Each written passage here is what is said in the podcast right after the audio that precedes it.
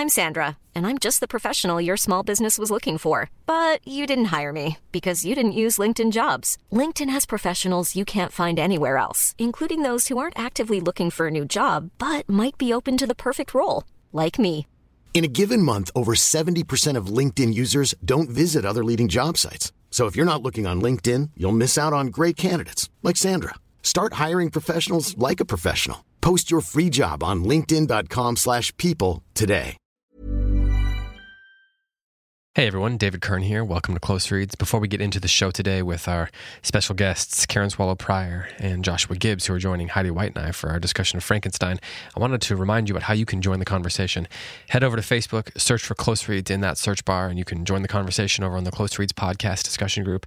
And over on Instagram, you can follow us at Close Reads Podcasts. We also have our newsletter, which is closereads.substack.com.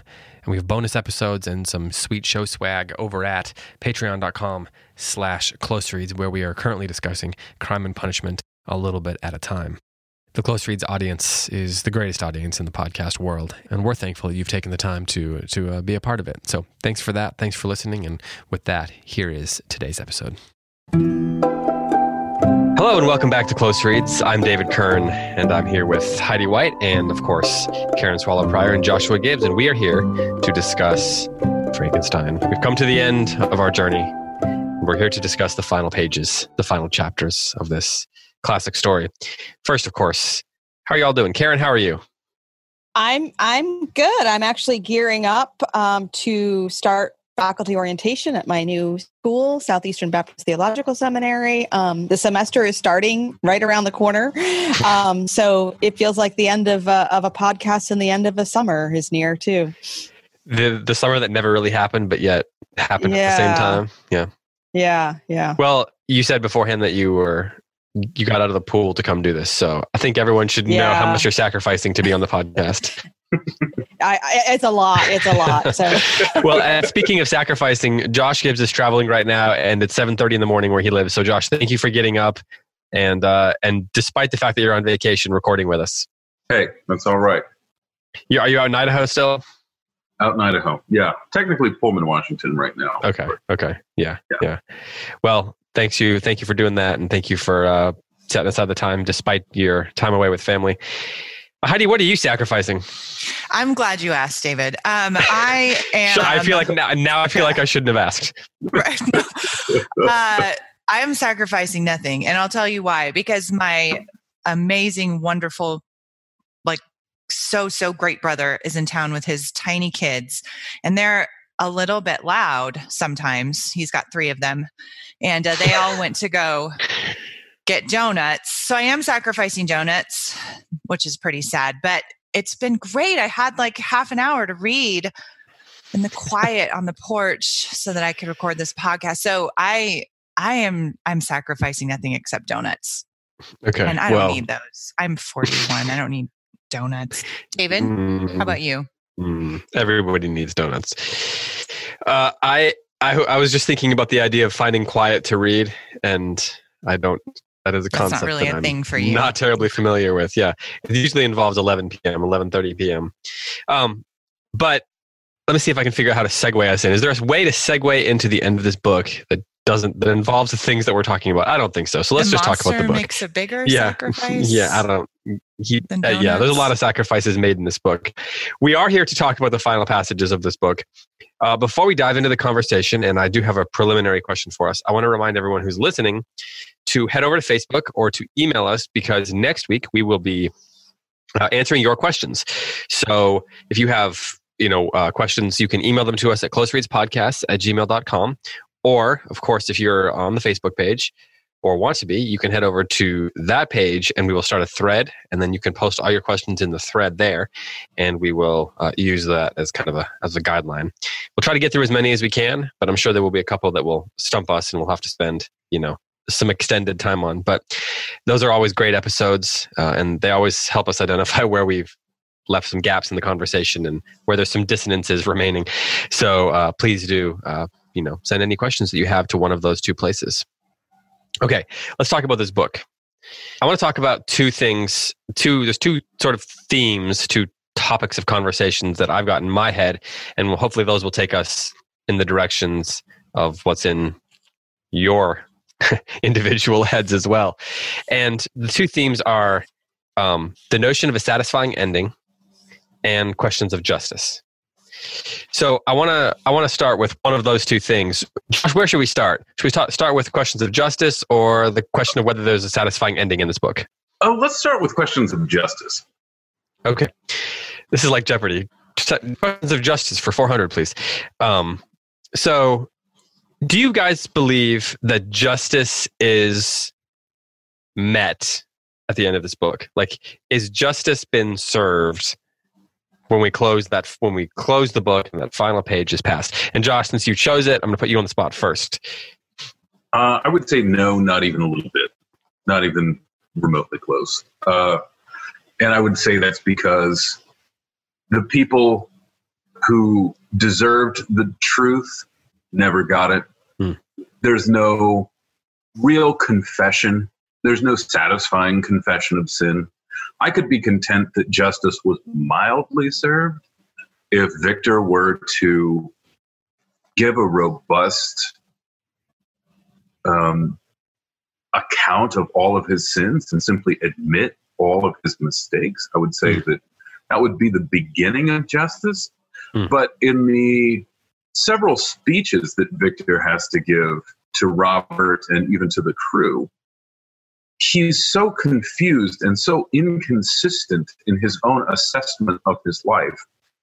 Victor doesn't know what his own life meant. And that's apparent in several speeches where he just contradicts himself back and forth, changes his mind again and again, and really seems to have no idea what his life meant either to himself and no idea what his life even meant to other people. So in the absence of a confession, at least, of course, he can't bring any of the dead back. But in the absence of a genuine confession, I don't think justice can be served or can be said to be satisfied by the end of the book. Heidi, do you agree with Josh? I completely agree with Josh and everything that he said about repentance and confession. Mm-hmm. That's the thing that you look for. Sometimes we don't even realize that we're looking for that in a book, but we are all the time, just as we are in our own human life, right? Can you admit what you have done is wrong and make that right in some way? I am going to counter question, Josh. Cross-examine. Do you think of justice? Is justice a private virtue or a public virtue? And is confession and repentance required for justice to be served in the public square? I thought of this as more of a public question. Yeah. So go ahead. Yeah, I would agree that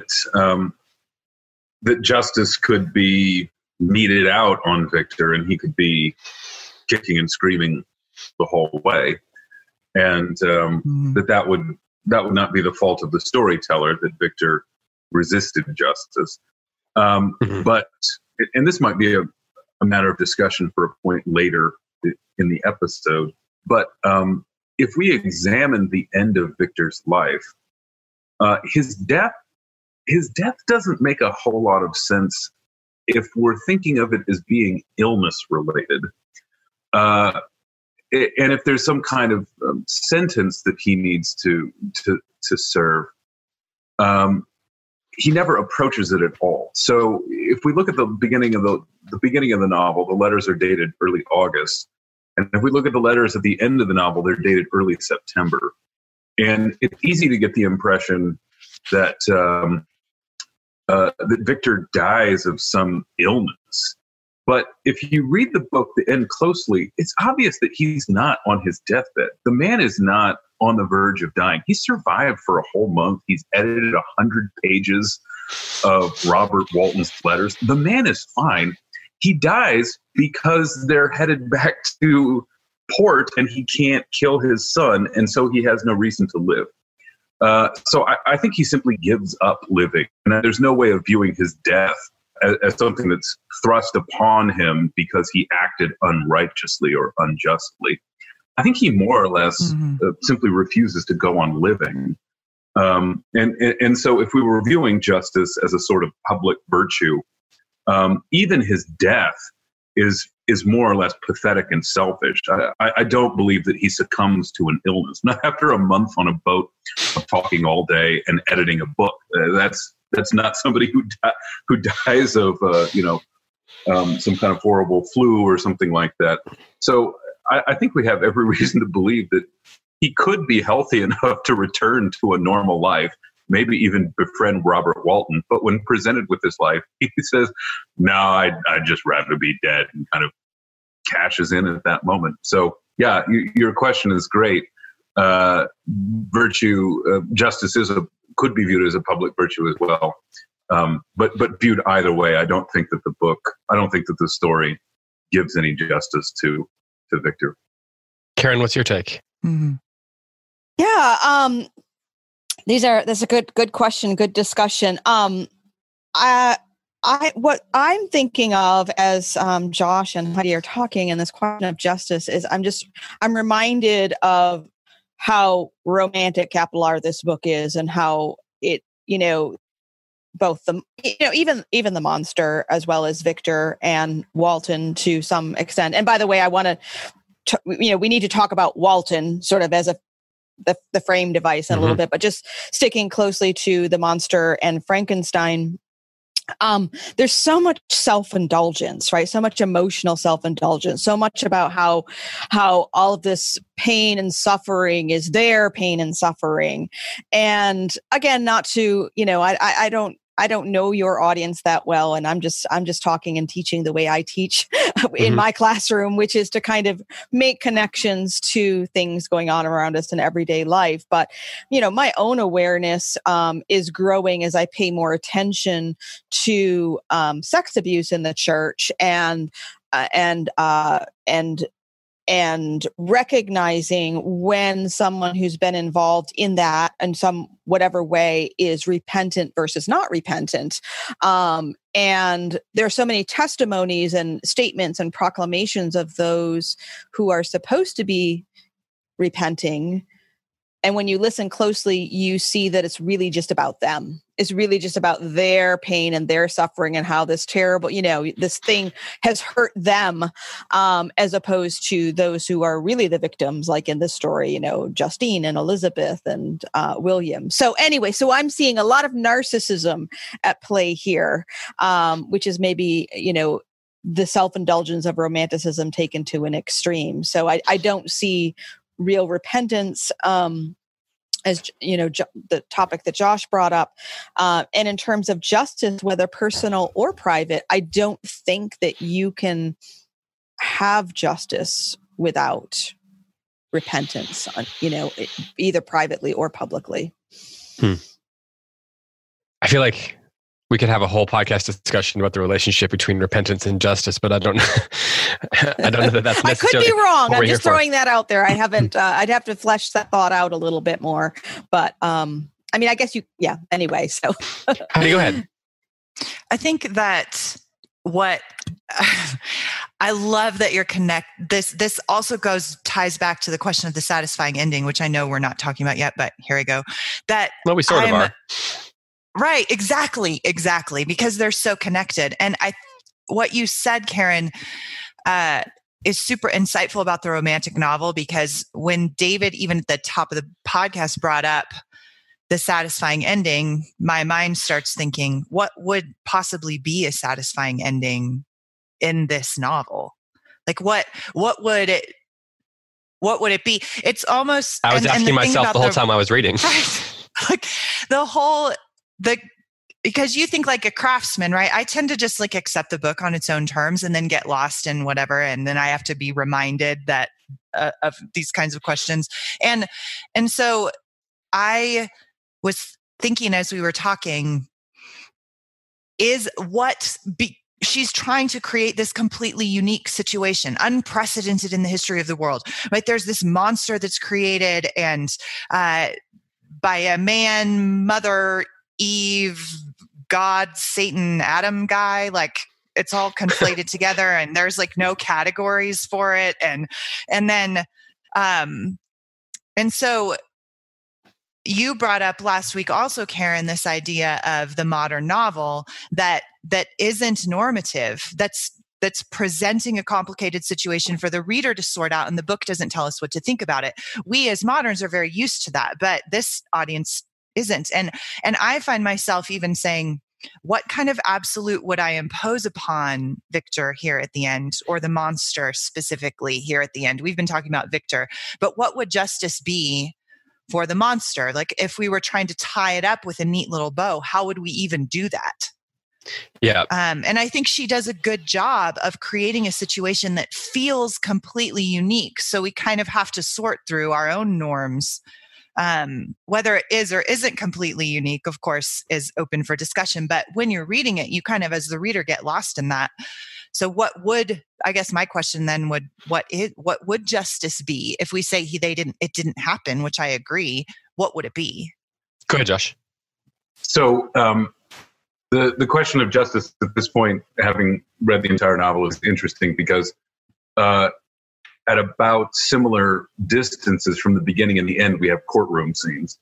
There's Justine's courtroom scene, and then there's the scene where, excuse me, Victor goes to court and spills his guts.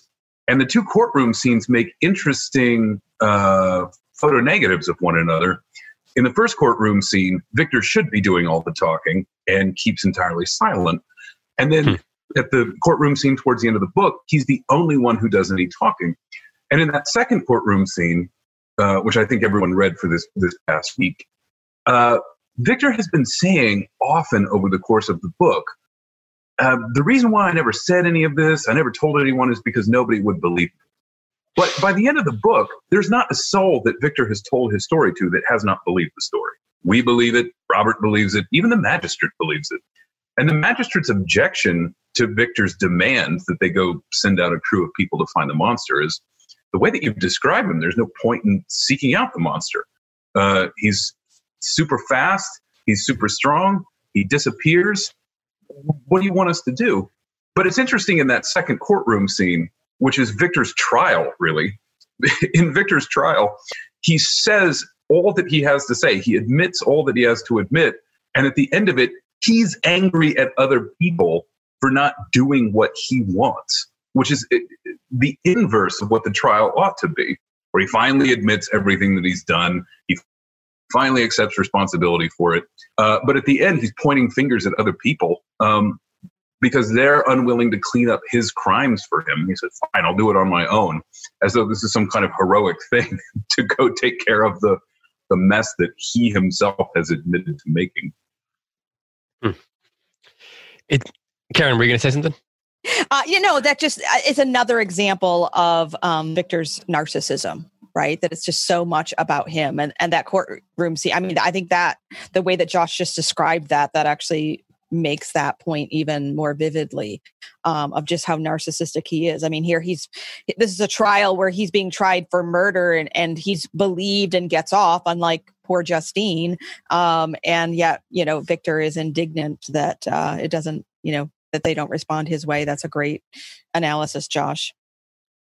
It's interesting to me a little bit, at least, that I asked the question about justice, and the conversation has been just about Frankenstein, because there's a lot of other scenarios. Does the monster get justice? For example, is justice served against him, or does he receive justice? Is an interesting part of the question as well. What do you guys think about that, Heidi? What do you think? Yeah, I'm a little sad to be asked first because I was hoping that Karen and Josh would say something extremely wise about this, and then I'd be like, that. Okay, Karen, say something wise. All right. I did have, it just, you never know. A thought did jump immediately into my mind. It's a really great question that I hadn't thought about the way you put it.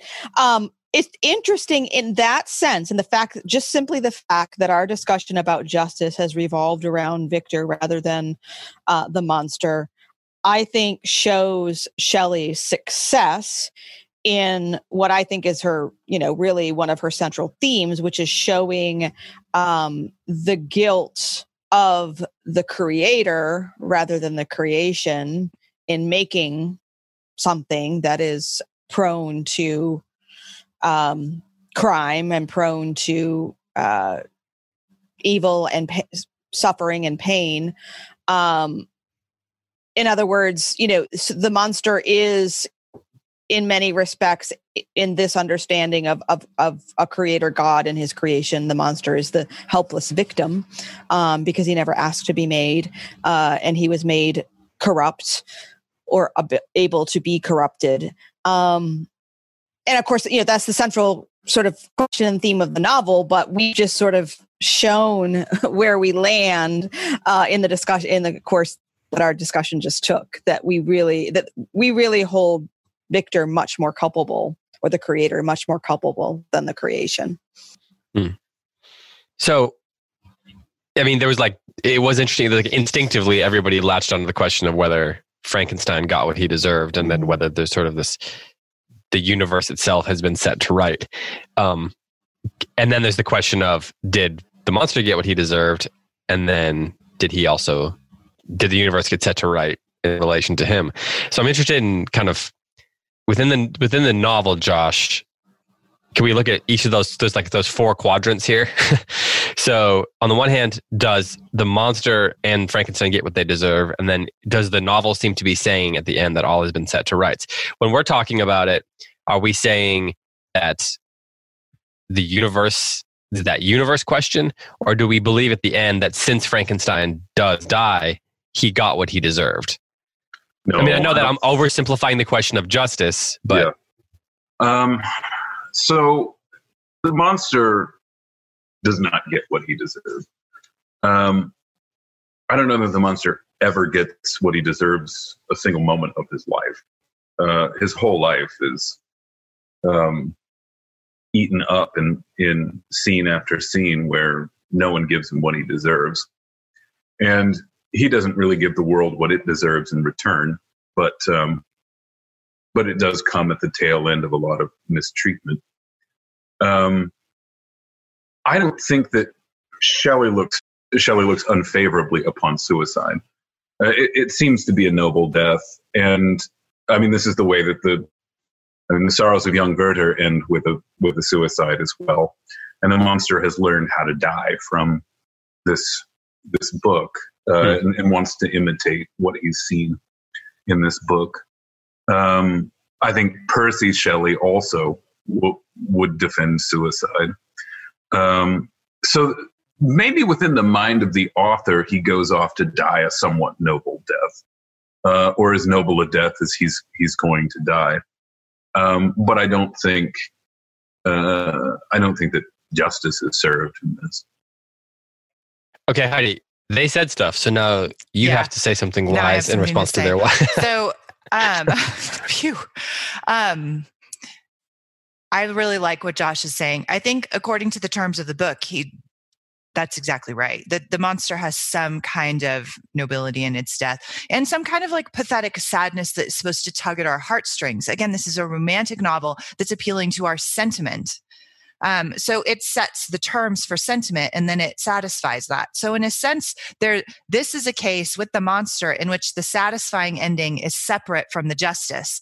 I think it's satisfying what happens here. We kind of have this sense of, you know, the monster in some ways going off into the sunset, like some kind of romantic hero. And that's a bit satisfying. I think it's completely unjust in the sense of applying private justice, which was my original question, that distinction, because he at least seems like somewhat repentant for what he's done in his final speech. He still blames, but I think in some ways the monster puts the blame in the right place. When he makes a claim for sympathy, it's somewhat justified, different from Victor. When he makes a claim of sympathy to our sympathies, we're kind of like rolling our eyes. But I also think what is truly just, and these are my Christian norms, right? Like what is truly just is to take responsibility and to make it right in your life. And that the monster does not do, and Victor does not do. And so in that sense, justice is never satisfied. which is why I asked the original question as, are we talking about public justice in the sense that what is evil is eradicated? And in that way, I think there is some justice in this book. The world is better off without the monster, and the monster is now about to die, if we believe him. The world better off without Frankenstein? If the world's better off without Frankenstein and Frankenstein's dead, like, thank God, right? So, and that's overly simplistic way of the eradication of the kind of cancer of the book. In that sense, justice is done. But Victor's death is not satisfying at all, as Josh pointed out. But I think the monsters kind of is on the terms of the book. Josh, you look like you want to say something.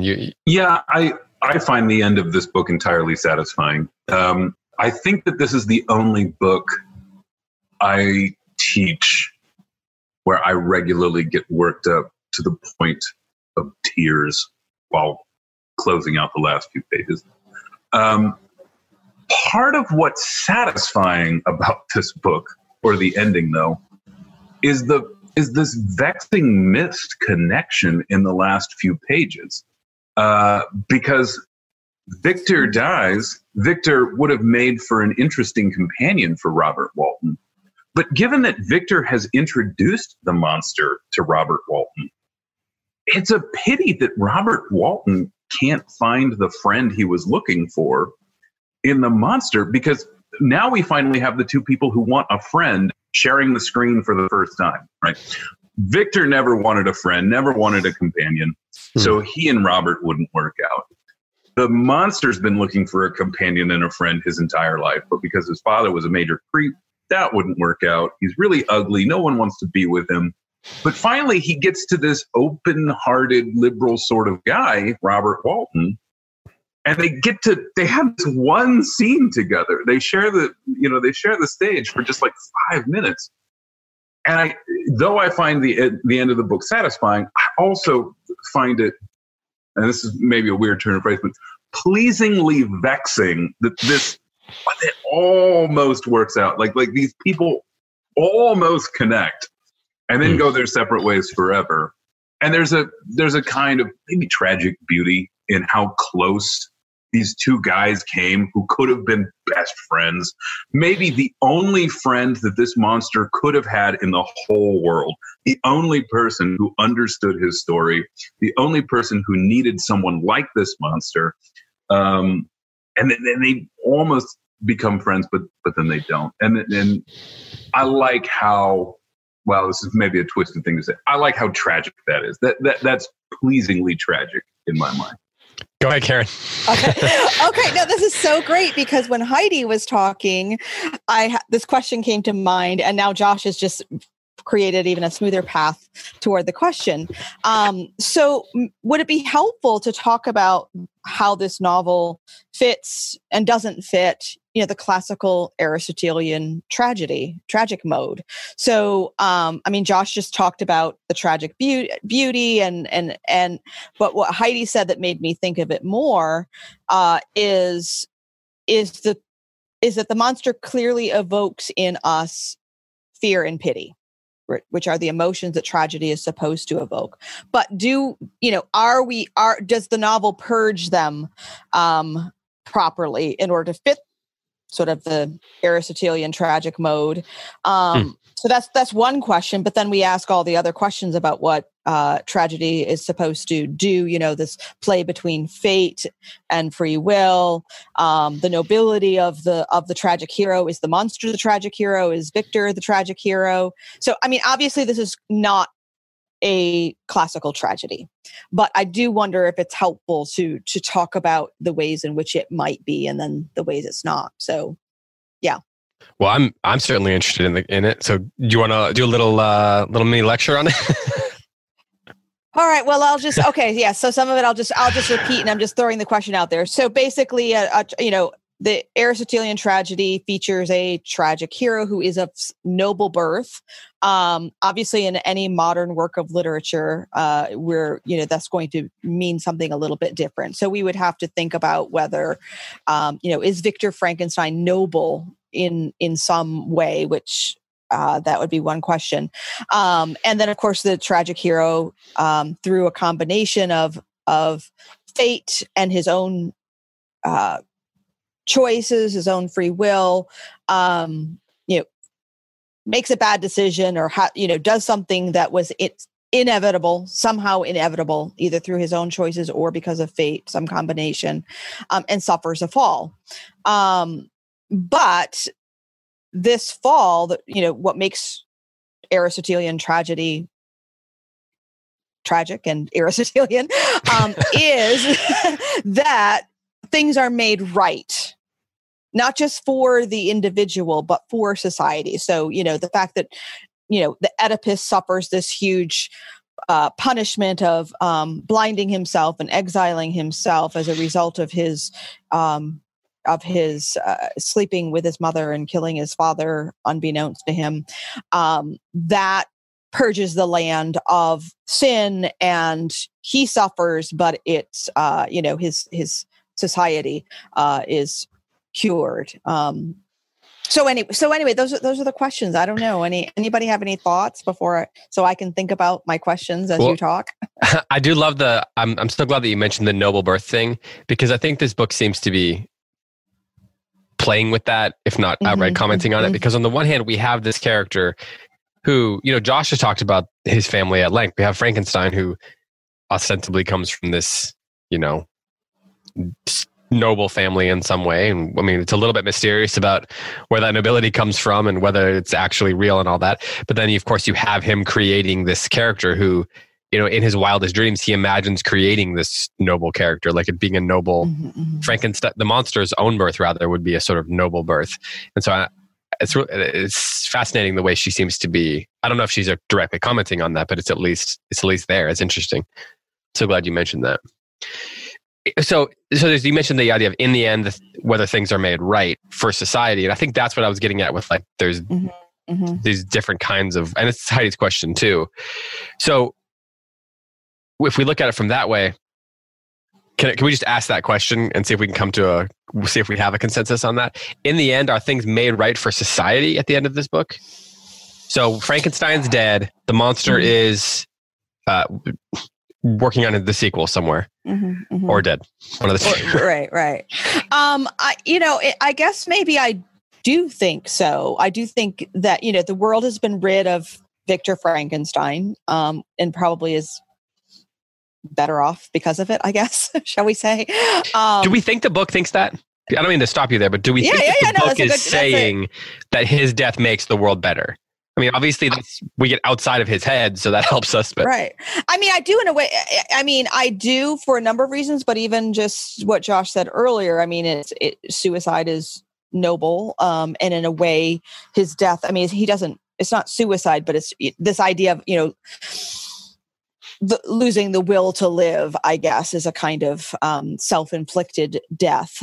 And we see that a lot in literature, what we would, suicide is, or losing the will to live isn't always so clearly distinguished, because these characters aren't, hanging themselves or taking a gun to their head, but they're still surrendering to death. So I think, in a way, yes, I think that the novel does suggest that the world is better without a Victor Frankenstein. Josh and Heidi, do you agree with that? You don't take issue with it? I mean, do we have a consensus on that point? I want to make a comment on this that I think goes to the question of the noble birth. In an Aristotelian tragedy, in a classical tragedy, and we see this in Shakespeare too all the time, that the reason that the tragic hero has to be of noble birth is because there's something at stake in his character for the good of the society in which he is in. So it was an accepted, assumed idea that a moral, strong, good king would equate then to an ordered and just society. So that's why the tragic hero had to be of noble birth. His character had implications for the land. And And in a sense, the modern novel moves away from that progressively, in which we get, now we have these, you know. We didn't like King so much after a while. Right. The Lone Ranger riding into the sunset. It goes from the good of the hero is the good of the society to kind of these Lone Ranger characters. And that changes the stakes of the nature of the character of the hero. And I think in this novel, there's a little bit of that. And if Mary Shelley had, you know, in one sense you can say it had to be, because it was a romantic novel, so you need kind of this Lone Ranger character at the center of it, this, you know, this guy who had all these abilities and that were self-indulgent, whatever. Maybe the novel needed that. But on the other hand, I kind of think if she had been maybe a little bit more skilled, she would have put some stakes a little higher in the central characters, because in a sense, the world is better off without Victor and the monster, because Victor and the monster are bad, and it takes out two bad people. But in another sense, it doesn't really matter, because they had no leadership. They had no stakes. They were, it's a very private novel. It's about a family, not about a society. And as Josh said, the family doesn't even like to be with people. Exactly. I would just interject. This is such a great analysis, Heidi. Except for Walton. That's a great point. So Walton, you know, he's not society, but he's another individual, and his life is greatly influenced by what happens. So yeah, that's true. Josh, you want to add something? Oh, I was enjoying Heidi's comment and Karen's recapitulation of Aristotelian tragedy, which is almost like one of those. I have this knack for forgetting the rules of card games the second that I walk away from them, and I think that I forget. I forget what Aristotelian tragedy is every time I walk away from a conversation. So I'm always hearing it again as though it's from the first time. I was only going to interject, and this is only a tangential kind of comment. There's somewhere, I forget where David Hart points out that St. Peter's tears in the Gospel are the first tears ever cried by a common person in a work of literature. And that prior to St. Peter's tears, it's all noblemen and kings crying. But the Gospel story is the first story where common people are granted the dignity of being allowed to weep on a stage, which I find intriguing with the discussion of Aristotelian tragedy, because of course back in ancient Greece, not only do we need a nobleman in order to have a tragedy, but just all stories are about noblemen, and the Gospel is one of the first stories that allows common people to play a significant role. That's who said that? David Bentley Hart. Yeah, David Hart says that. I think it might be, it's just a side comment that he makes, maybe in his 2000 Years of Christianity textbook. Part of a 17-page footnote. Yeah. Right. So, okay, Karen, we got out of that conversation because I stopped you and said, well, can we talk about this question of whether the book seems to think that the world is better off without Frankenstein? And that was part of a series of comments you were making. So I apologize for that. I want to give you a chance to keep going. With what I think you were talking about your comments on this novel and relationship with Aristotelian tragedy. Yeah, no, I mean, it's just, I think it's might be a helpful way of assessing the novel. I don't know that I have, just comparing it to these sort of standard measures of tragedy. We certainly have fate and free will at play throughout this. I mean, that's a deliberate theme, clearly in the novel, and that's something that does change pretty significantly between the 1818 and the 1831 version. It gets heightened, you mean? Yeah, I think that the role of I haven't done a side by side analysis, but most critics are just say that in the 1831 version, fate plays a more prominent role than in the earlier version. So that's just interesting to me. Yeah. So I don't know. I think the questions of the nobility of both Frankenstein and the monster are are good and whether or not, you know, some sort of justice, whether communal or private, is achieved at the end. And yeah, those are kind of the big questions about tragedy. I think this is the beginning of a modern. I mean, it's a modern novel, but that also means that it's kind of playing with these classical traditions, but in a different way. And it's not until we get to Arthur Miller's Death of a Salesman, you know, in 1949 or 50 or whenever that was, where he actually writes an essay explaining that he's trying to write a tragedy for the common man. So I think in Shelley, we definitely, because Willie Loman in Death of a Salesman, his life doesn't really matter to anyone else outside his family. But what we see in this novel is kind of in the middle there. It's drawing on, it's playing with some of these themes. And we do have a character who is somewhat noble and whose death matters to some people. So it's not quite as modern as Death of a Salesman, but it's certainly not entirely Aristotelian either. So do you come away from the novel, Josh, that he finds it satisfying? Do you find it satisfying? Do you get the catharsis you're looking for? The catharsis I find is in Walton. It's entirely in, you know, this frame narrative. It's really important. It's central. I keep coming back to that. But the way that, I mean, I think that the real turning point in the novel is, you know, Walton's decision to turn the boat back. You know, well, I mean, it's not much of a choice. You know, he's being mutinied by his crew. But I guess, you know, he chooses to do that rather than be, you know, than suicide, what would be the parallel decision for him. So I think wherever we look for these answers, I think Shelley is directing us to Walton's letters, his decisions, the things that he says or that he relays that Frankenstein says to him. And so his change, his repentance, I guess, right? Because he literally turns the boat back. I think that's where I find the satisfaction.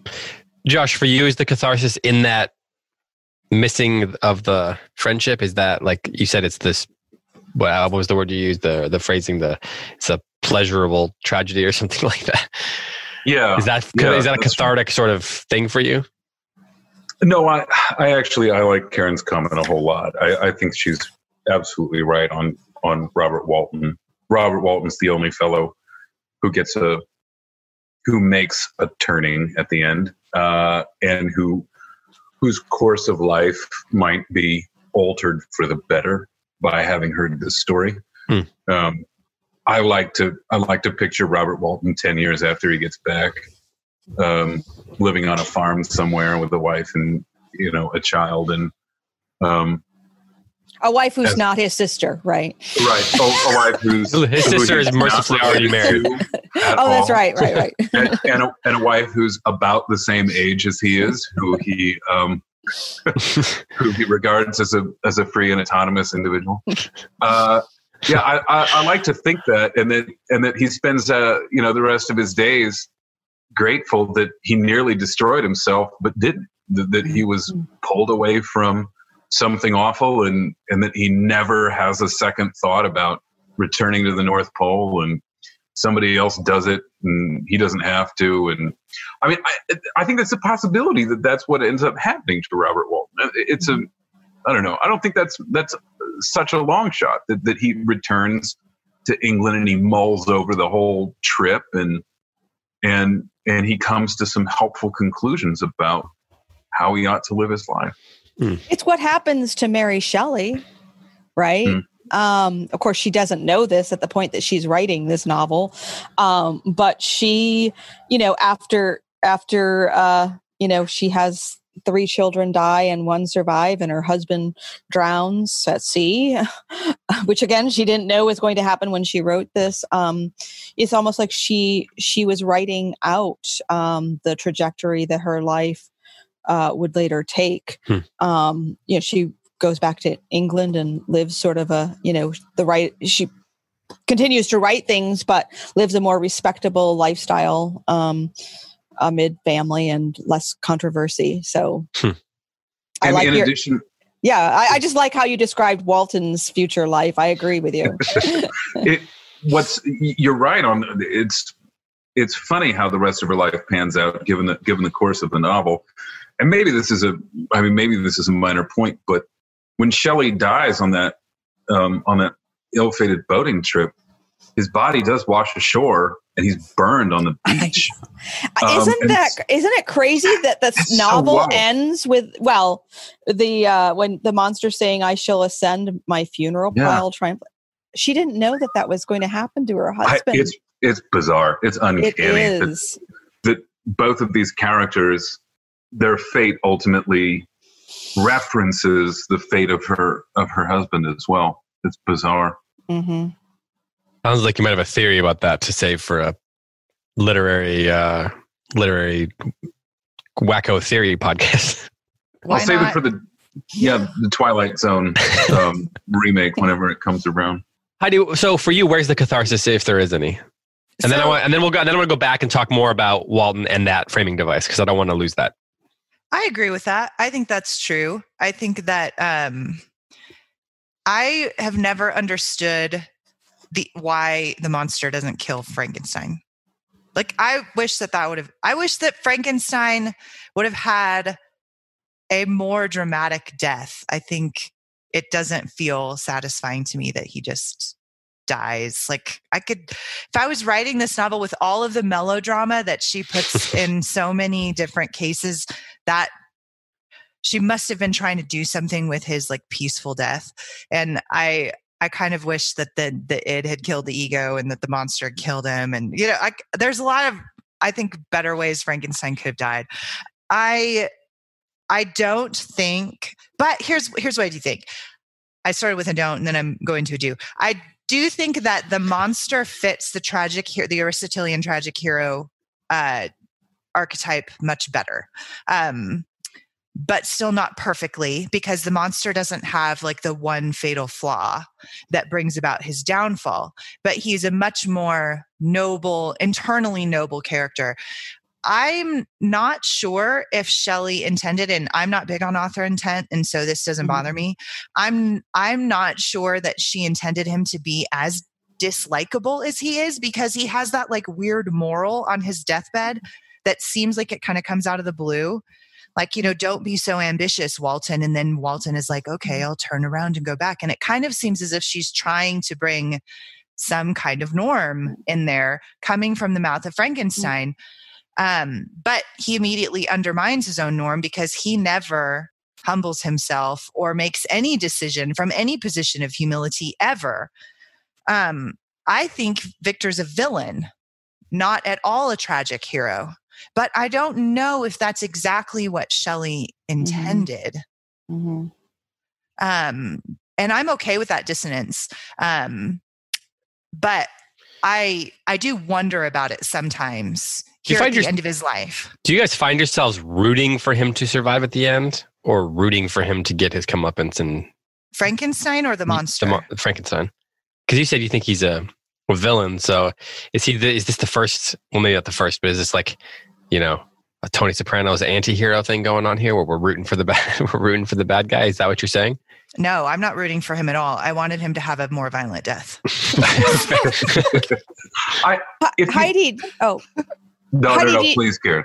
Heidi, do you think that vengeance, the spirit of vengeance, is the monster's flaw? Perhaps, yes. If that, yeah, I think that would fit, because without that, if he could overcome that, he could have been redeemed at multiple points, which is what you're looking for with a tragic hero. Right. He becomes consumed by it. Mm-hmm. Josh, what were you going to say? I was going to say that I want to point out just one of Victor's closing speeches. which are he's given us almost what seems like three different speeches that could count as deathbed speeches. But I want to look at the... Of course, not just one for Victor. Yeah. But I want to look at the one that is actually the last thing that he says. And this is, I mean, this is in chapter... No, this is in the letter that begins September 12th. Victor's death is odd. As I suggested earlier in the show, I simply don't believe that he's sick. He's lasted for too long. He's done too much work. He's not presented as somebody who's having coughing fits and dying of, you know, some disease that he picked up from moving through the tundra or something like that. He is more or less in decent health a month after they pick him up. Like, he survived for a long time. These are his dying words. My judgment and ideas are already disturbed by the near approach of death. I dare not ask you to do what I think right, for I may still be misled by passion. He says, I may still be misled by passion. That he should live to be an instrument of mischief disturbs me in other respects this hour, when I momentarily expect my release, is the only happy one which I have enjoyed for several years. The forms of the beloved dead flit before me, and I hasten to their arms. Farewell, Walton. Seek happiness and tranquility, and avoid ambition, even if it be only the apparent innocent one of distinguishing yourself in science and discoveries. Yet, why do I say this? I have myself been blasted in these hopes. Yet another may succeed. Victor is a person who's so inconstant and so movable.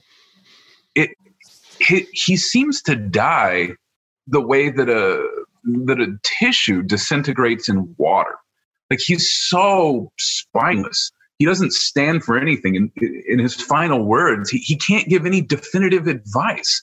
He's like, do this, don't do this, but maybe you could do it even though I didn't do it. And like, make up your mind. Like, in assessing and looking back over your whole life, can you not figure out any definitive lesson? Like, here on your deathbed, it's like, well, maybe you shouldn't do this, but maybe you should, but I don't know. And this is just the way that he talks in the last several days of his death. It's entirely different from the monster. Like, the monster makes this definitive speech. Goodbye, sucky world. I'm going to go kill myself and be done with this. Goodbye, mic drop, leaves. But Victor's he just kind of falls apart at the end. And I could almost believe that he dies because he just never stood for anything. And his soul got sick of being stuck to this inconstant, pathetic body and simply quit in protest of how inconsistent he was. Is there a chance that he actually is committing suicide, though? No. I think he loses his will to live, but he doesn't do any violence to himself. So that's not a suicide. It is interesting where he says, why don't you go ahead and take over this task of destroying the monster? And then right. And then he says, maybe you shouldn't. Oh, but what if you did? But what if you did? Wouldn't that be cool? Which is interesting, because it really is like he lives his life as if life is a series of theories to test. Right. You know, like it's a Reddit thread. Yeah, exactly. Right? Exactly. That's a pretty accurate way of putting it. Frankenstein lives his life like it's a Reddit thread. But I mean, even when he's creating Frankenstein, it's like, it's an experiment, or it's a theory to see how it turns out. And then, you know, he starts building the monster's Eve, and it's testing those theories and trying new things. And then he says, I don't really want to do this. And then throughout... Yeah, if we look just a couple paragraphs earlier, we get this line: when actuated by selfish and vicious motives, I ask you to undertake my unfinished work. Yeah. And I renew this request now when I'm only induced by reason and virtue. Like, I think he actually goes back and forth three times just in a single sentence. Like, it was wrong of me to ask you to do this, but I'm going to ask you to do it again because the first time it wasn't for proper motives. Okay, so then we get Walton. He's our framing device, obviously. So we should talk about that part of it. But also, why does he respond to the monster the way he does? I mean, maybe it's just surely that's the nature of his character. He says, I was at first touched by the expressions of his misery. Yet when I called to mind what Frankenstein had said of his powers of eloquence and persuasion, and when I again cast my eyes on the lifeless form of my friend, indignation was rekindled within me. They go on for a little bit. They have this discussion before the monster throws himself off. And then in the end, we don't really get him offering any assessment of what happened to his sister, because, you know, like a dramatist, he ends with the phrase, he was borne away by the waves and lost in darkness and distance. And then, you know, it was his, I assume that was Shelley's imitation of Fitzgerald writing The Great Gatsby there. But, I mean, what do we make of the way Walton responds? Because he doesn't really draw back and tell his sister anything more than his experience. And so why, for example, does he not take up the mantle that Frankenstein suggested maybe he should or shouldn't take? Or why does the monster not kill Walton? I mean, I guess if his vengeance has been served, then maybe he really is. It's just about vengeance for him, but Walton doesn't seem threatened by the monster, which would suggest that the monster wasn't being threatening. Or Walton's a very brave sort of fella. Like, you know, uncommonly. He seems at one point, Walton does, to be to find the monster's speech very compelling. And then the narrative tells us he remembers that Frankenstein told him that the monster was persuasive and manipulative, or whatever his words are. And then he rejects him, which goes to what Josh said earlier, like the pathos of this potential, even beyond the grave, Victor is corrupting everybody against the monster. Like, and so that nobody, as you said, Josh, the monster never gets what he deserves, whether mercy or justice. And that is, so it seems that Walton is rejecting the monster out of, who just wants a friend, and he just wants a friend, as Josh said, out of loyalty to Victor, whom he sees as a friend. He's like, well, I can't be friends with this guy because Victor told me not to, is really what he's saying. So it's somewhat out of virtue, and then the reader has the chance to decide whether that's misplaced or not. Yeah, I would just like to sort of pick up on that by reading, if we can, the passage where there are several passages where the monster explains himself to Walton. But since we have been talking about virtue and just sort of this complicated figure, it's still, again, in that last letter, closer to the end, where after Walton says that, you know, he's sort of touched, but then he calls him a wretch. And the monster responds, "Oh, it is not thus," interrupted the being. "Yet such must be the impression conveyed to you by what appears to be the purport of my actions. Yet I seek not a fellow feeling in my misery. No sympathy may I ever find. When I first sought it, it was the love of virtue, the feelings of happiness and affection with which my whole being overflowed, that I wished to be participated. But now that virtue has become to me a shadow, and that happiness and affection are turned into bitter and loathing despair. And what should I seek for sympathy? I am content to suffer alone, while my suffering shall endure. When I die, I am well satisfied that abhorrence and opprobrium should load my memory. Once my fancy was soothed with dreams of virtue, of fame, and of enjoyment. Once I falsely hoped to meet with beings who, pardoning my outward form, would love me for the excellent qualities which I was capable of bringing forth. I was nourished with high thoughts of honor and devotion, but now vice has degraded me beneath the meanest animal. No crime, no mischief, no malignity, no misery can be found comparable to mine. When I call over the frightful the catalog of my deeds, I cannot believe that I am he whose thoughts were once filled with sublime and transcendent visions of the beauty and the majesty of goodness. But it is even so. The fallen angel becomes a malignant devil. Yet even that enemy of God and man had friends and associates in his desolation. I am quite alone. So this passage is just packed with so much that's in the novel that Shelley's drawing on. The clear connection is between Lucifer in Paradise Lost, who becomes a fallen angel, who is the fallen angel, becomes a devil. But there's also, I just see Percy Shelley all over this as well. In the middle where he says, I had dreams of virtue, of fame, and of enjoyment. Like, fame is stuck in the middle. Like, what virtuous person, who's really concerned with virtue includes fame in a list, right? These were young people who were consciously and deliberately seeking fame in their poetry and their philosophy, because they were, in those circles. But Mary Shelley was born to famous people, and Percy Shelley kind of latched onto the family in search of fame. So, yeah, I don't know. I didn't mean to go on so long, but this is a really key passage, I think, about the monster, but also about everything that Shelley is doing in this novel and the way it reflects what's going on in her life. So I'll just stop there for now. I agree. That is a super key passage. Like, in fact, all of what the monster says here at the end. And I don't sense from the monster in these speeches any sense of self-justification. He's just saying he's saying exactly what he did. Mm-hmm. And he doesn't seem to be calling for sympathy. He seems resigned to his fate, to your point, or his free will choice, or both.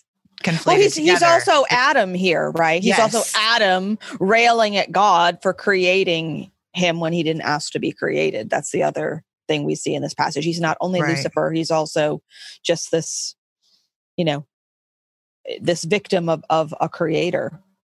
Right. I thought down at the bottom of that near the end of the speech, I guess it's like a third down or two-thirds down, when he says, fear not that I shall be the instrument of future mischief. My work is nearly complete.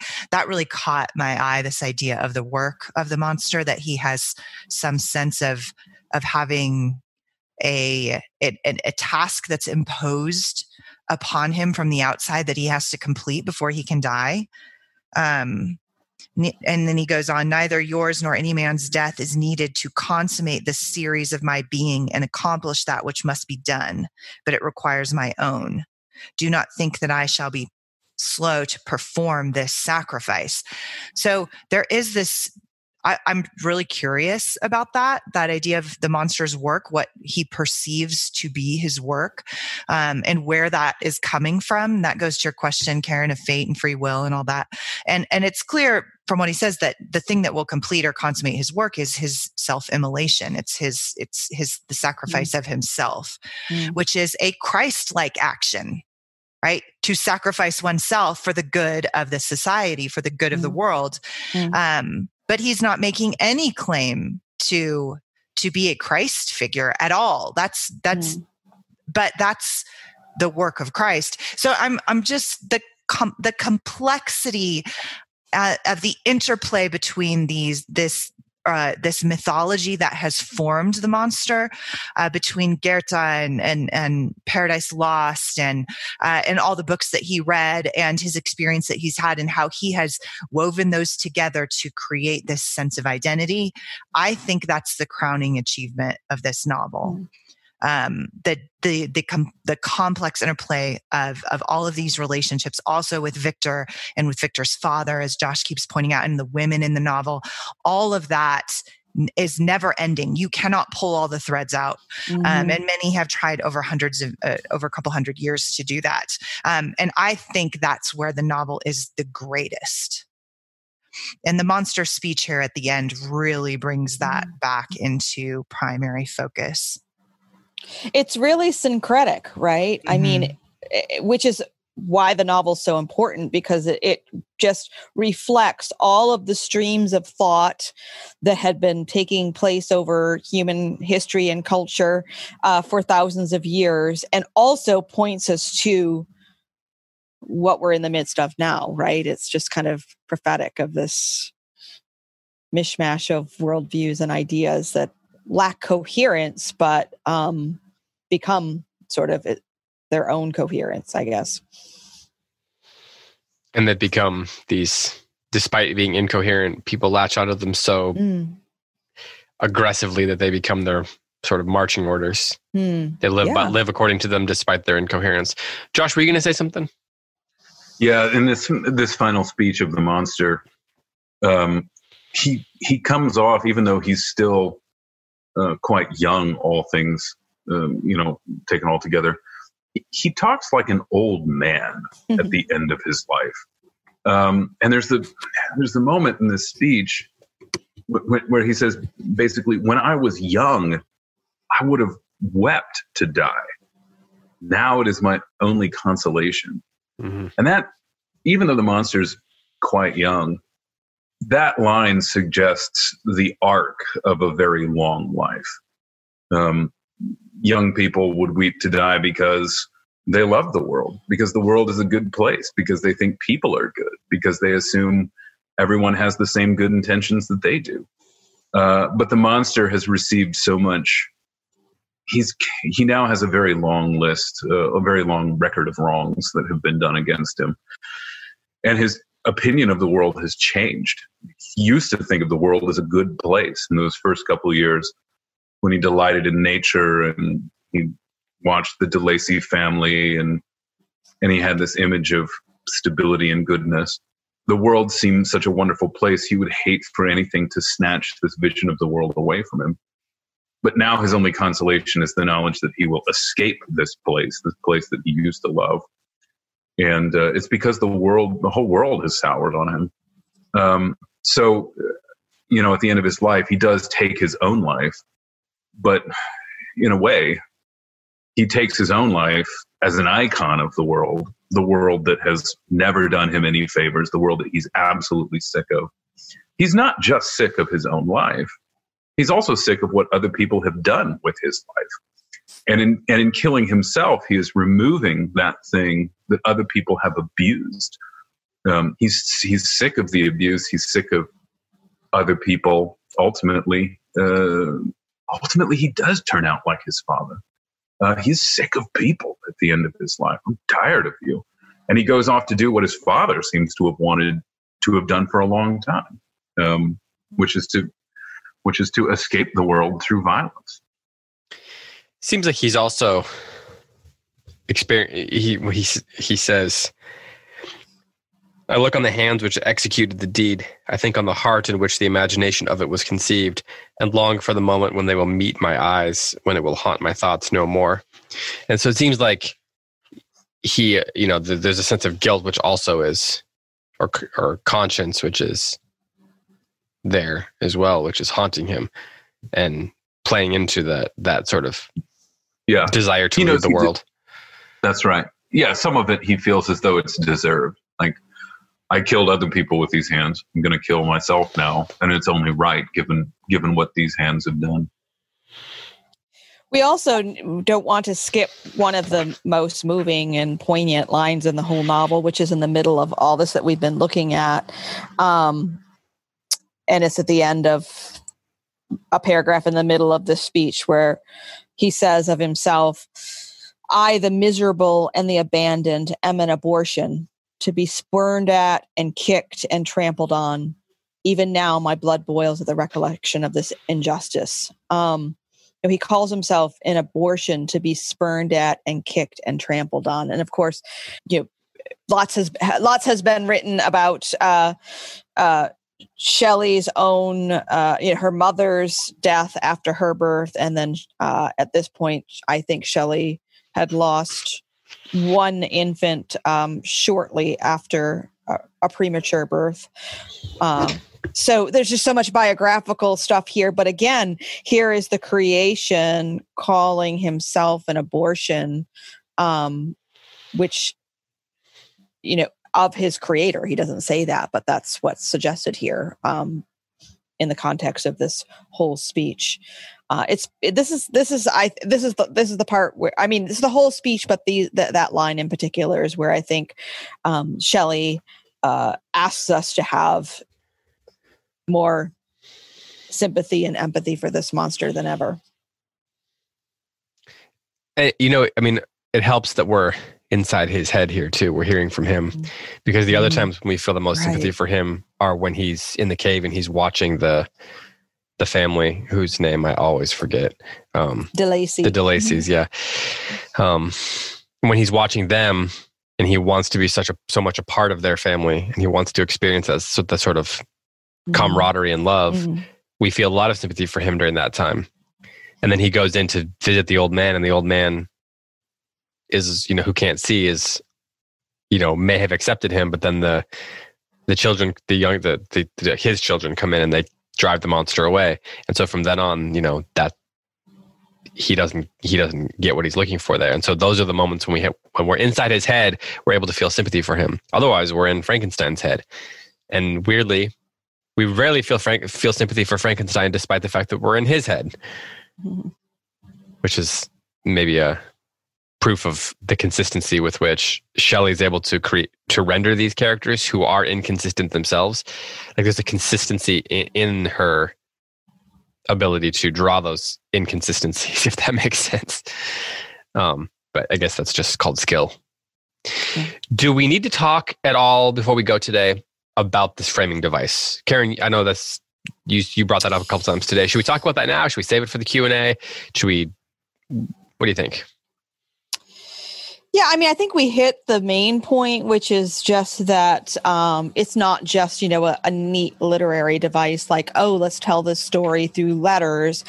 It is that, but it, you know, it is in Walton that we see, I think, the most redemption that the novel has to offer. So I think that's important. But yeah, maybe there are people who have questions about that.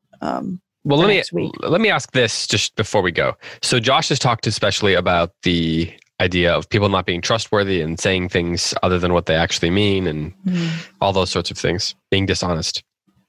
Is it possible that any of that dishonesty is coming actually through Walton as the one who is recording the story? I know that we get Frankenstein who says that Frankenstein, you know, edited some of it, but to what degree can we totally trust Walton's retelling of the story, or do we just have to take that at face value? Yeah, I think that it's, you know, I think in the context of where the novel was and its development in history and the different devices that were used, and the epistolary device was a common one. I don't think we're supposed to question the veracity of Walton's letters or his recording and of the speeches. I think that's not called for within the form as it is. Or as it was then. We're supposed to, you know, it's a willing suspension of disbelief, right? We're supposed to just believe that he wrote these letters and he recorded all these things, and that's an element of realism for the time. And you can see she's trying to make it more believable here and there, like right, you know, dividing it up and the way she comments on the process. Josh, what were you going to say? Oh, I'm not sure. I don't remember what it was. Okay.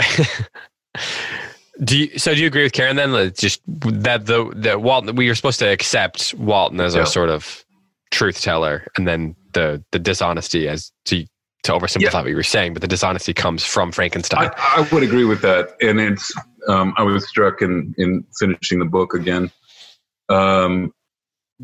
just how much longer the 1831 ending is, and the 1831 ending.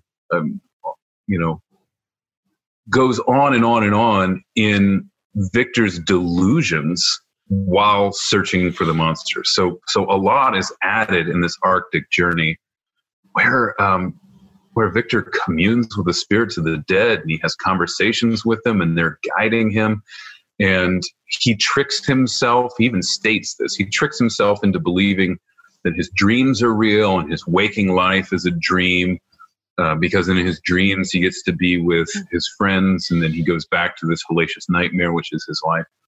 And so, the longer that Shelley thought about the character, the more appropriate it seemed for the whole, for the book to end in this cataclysm of delusion, and that the whole end of, so much of the end of Victor's life is spent trading what's real for what's fake, and what's fake for what's real, where Victor can't even really tell the difference. Victor even says that more or less in the 1831 edition. I wanted to get to the point where I couldn't tell the difference between delusion and reality. I wanted to switch them as absolutely as I could.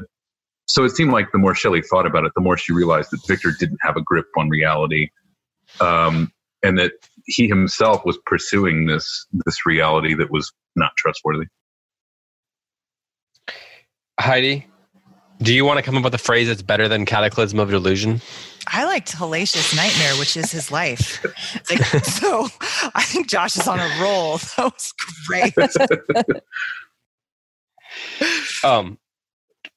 No, truly though, do you have any final thoughts you wanna put out there? And then we'll go back around again, just if anyone wants to add one final thing. We did not talk at all about the wedding night. God. Should we can do it now. We have a few minutes, or maybe we don't. I don't know. You didn't say. Well, I definitely want, if we don't talk about it today, I am charging our readers, our listeners, somebody ask a question about it, because that is important. So I was thinking about how, when we were talking about Aristotelian tragedies, that I got to thinking about Shakespeare once you said that, Heidi, and how the idea of the Shakespearean comedy, where it leads to this wedding and the society is united in some way. And I was thinking how it feels like the novel's leading to this wedding, and then it just sort of flips that, like he thinks he's leading up to that point. He makes this huge deal about how he's journeying to the wedding night. Yep. And then it just sort of, everything kind of is what you think is supposed to happen is inverted. But yeah, we can talk about that later. Someone ask a question. It can just be like, so what do you guys think about the wedding night? Someone put that at the top of the thread. We'll try to get to it first. Unless Josh or Karen, you want to add something now, or should we save it? Yeah, we should save it. We can save it. Okay. Okay. Karen, what do you want to pitch? What do you got going on? Let's see. Last week, I think it seems so long ago, but last week I released a little article at Think Christian on the new documentary on Flannery O'Connor, called Flannery. Mm-hmm. So I would pitch, you can read my little review, but also just, it's a now virtually available documentary on Flannery O'Connor, which, yeah, I think would be great for people to watch. I actually have an email in my inbox with the press copy of that to go watch it, because I'm going to interview those guys for Forma. Yeah, so great. I'm excited about that. I'll need to read your review. Josh, what about you? What do you want to pitch? You got your class coming up. Yes. Registration is now open at GibbsClassical.com, where I'm offering Foundations of Modern Politics for the fall. It's a 16-week class. And you can go over to the website and learn more about it, GibbsClassical.com. Heidi, what about you? I'm going to pitch the Forma podcast. This afternoon, I am interviewing an illustrious leader of our community, Mr. David Kern. Yeah, okay. We also have upcoming Flannery O'Connor filmmakers. And we got lots of cool stuff coming up on that. So keep an eye out for the podcast. Yeah. Thanks for that. Okay. Well, with that, let's say farewell. So for Joshua Gibbs, for Heidi White, and for Karen Swallow Prior, I'm David Kern. Thanks so much for listening. And until next time, happy reading.